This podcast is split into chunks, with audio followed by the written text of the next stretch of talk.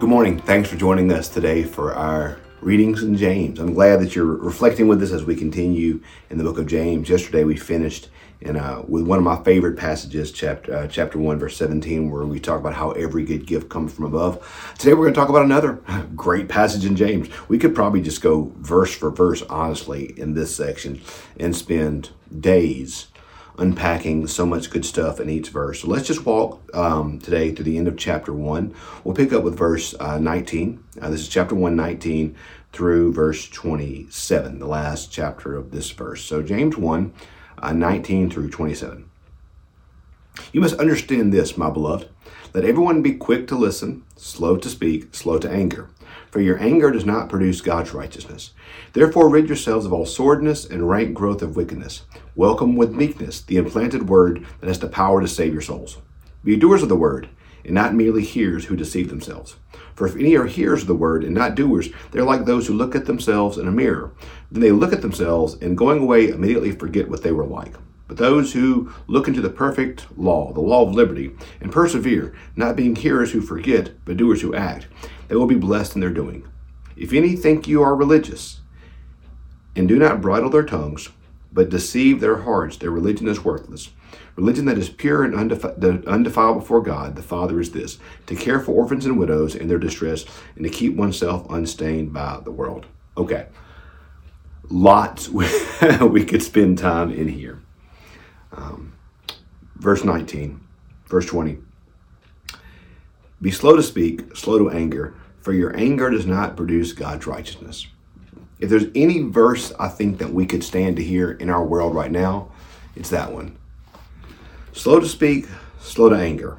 Um, I think, not to beat on a dead horse, and maybe even a dead horse some of you are watching this video on, um, I think this right here underlies the value, that the issues with social media and the world we find ourselves in today how we live in a world where we are very quick to speak. We live in a world where we are very quick to anger. And I love what he says here that the anger does not produce God's righteousness. A lot of times in life, I find myself wanting to get angry.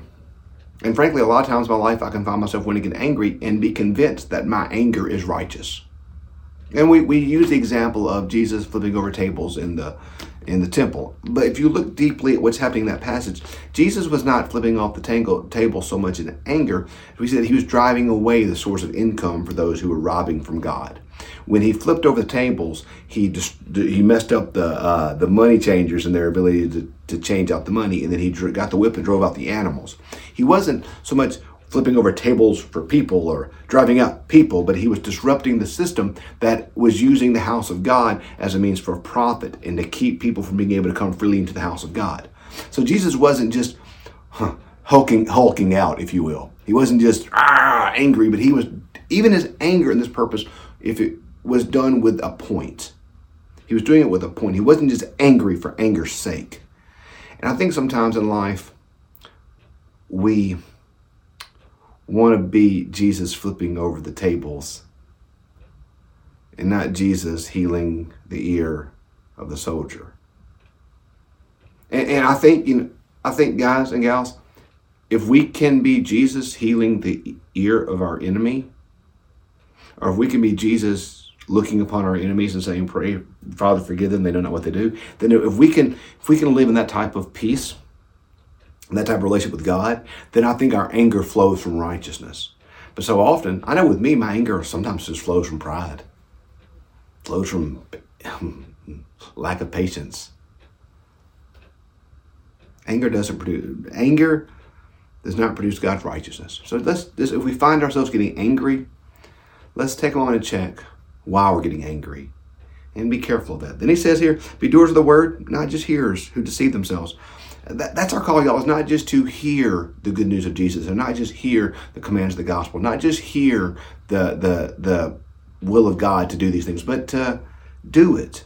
We don't just need to hear, we need to do. I, I've talked before about this, how, uh, you know, for a good healthy diet, a good healthy lifestyle in life, we need to both eat well, but we also need to exercise. And if we don't eat and exercise, then we're not going to have a healthy lifestyle. It's both. You don't just need, to, I mean, you need to eat well, but you also need to exercise. We need to hear God's word. We need to hear it through devotionals and through reflections and through worship and through our own private reading. We need to hear God's word. But we need to do God's word as well.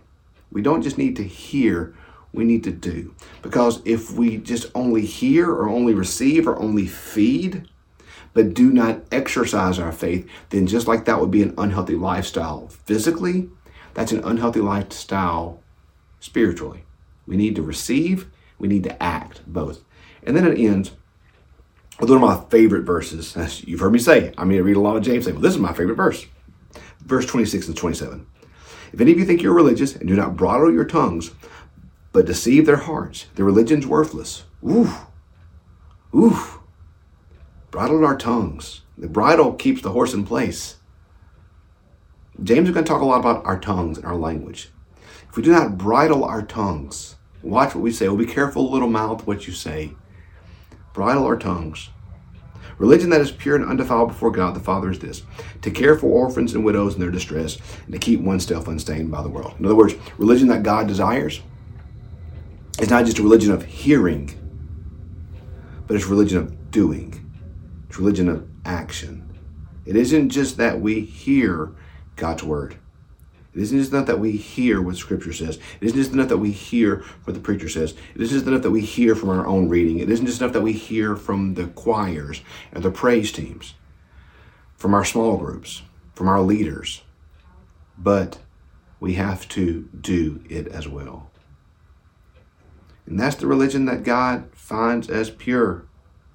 Religion that is undefiled is to take care of the widows and the orphans. Take care of the weakest among us. Take care of those who can't help themselves. Take care of, in that culture, widows and orphans were literally the most destitute within the community because the widow would have had no means to take care of herself. She was dependent upon her husband for care, and a widow would not have had the ability to care for herself. So a widow would have been completely dependent upon the community, particularly the Christian community, for help. And same thing with an orphan, because the widow would have lost her husband the orphan would have lost both parents. They would have no family, no one to care for them. And as the church, and that would have, there would have been no other way for these individuals to have had a shot of life or shot of living if the community, if the church did not take care of them. So religion that our Father finds as beautiful, that our Father finds as pure and undefiled, is to take care of widows, take care of orphans, and to keep yourself unstained by the world. So this is where we see that debate we're going to talk about with James and Paul, faith and works. Because Paul says we're saved by grace through faith, thus no one can boast. We talked about that a few days ago. So our command is to, to, to, to receive grace and to follow and believe and have faith in that way. But that faith, as Paul tells us here, don't be just hearers but doers. That faith must show itself in our actions. That faith must show itself in how we care for others, how we care for the widow, how we care for the orphans, how we put into practice and put into place what God has showed us through His Word. So, we see three commands here watch your tongue, be slow to speak, slow to anger. Watch your heart, because out of our heart flows both our words, but out of our heart flows our emotions. And I know for me, when I find myself getting angry, when I find myself saying things I shouldn't say, I always want to go back and check my heart. Where's this coming from? Why am I feeling this emotion? Why am I feeling this action? Why am I feeling this agitation? Why is this flowing up from within, from within my heart? And check that and get that right. Bridle your tongue.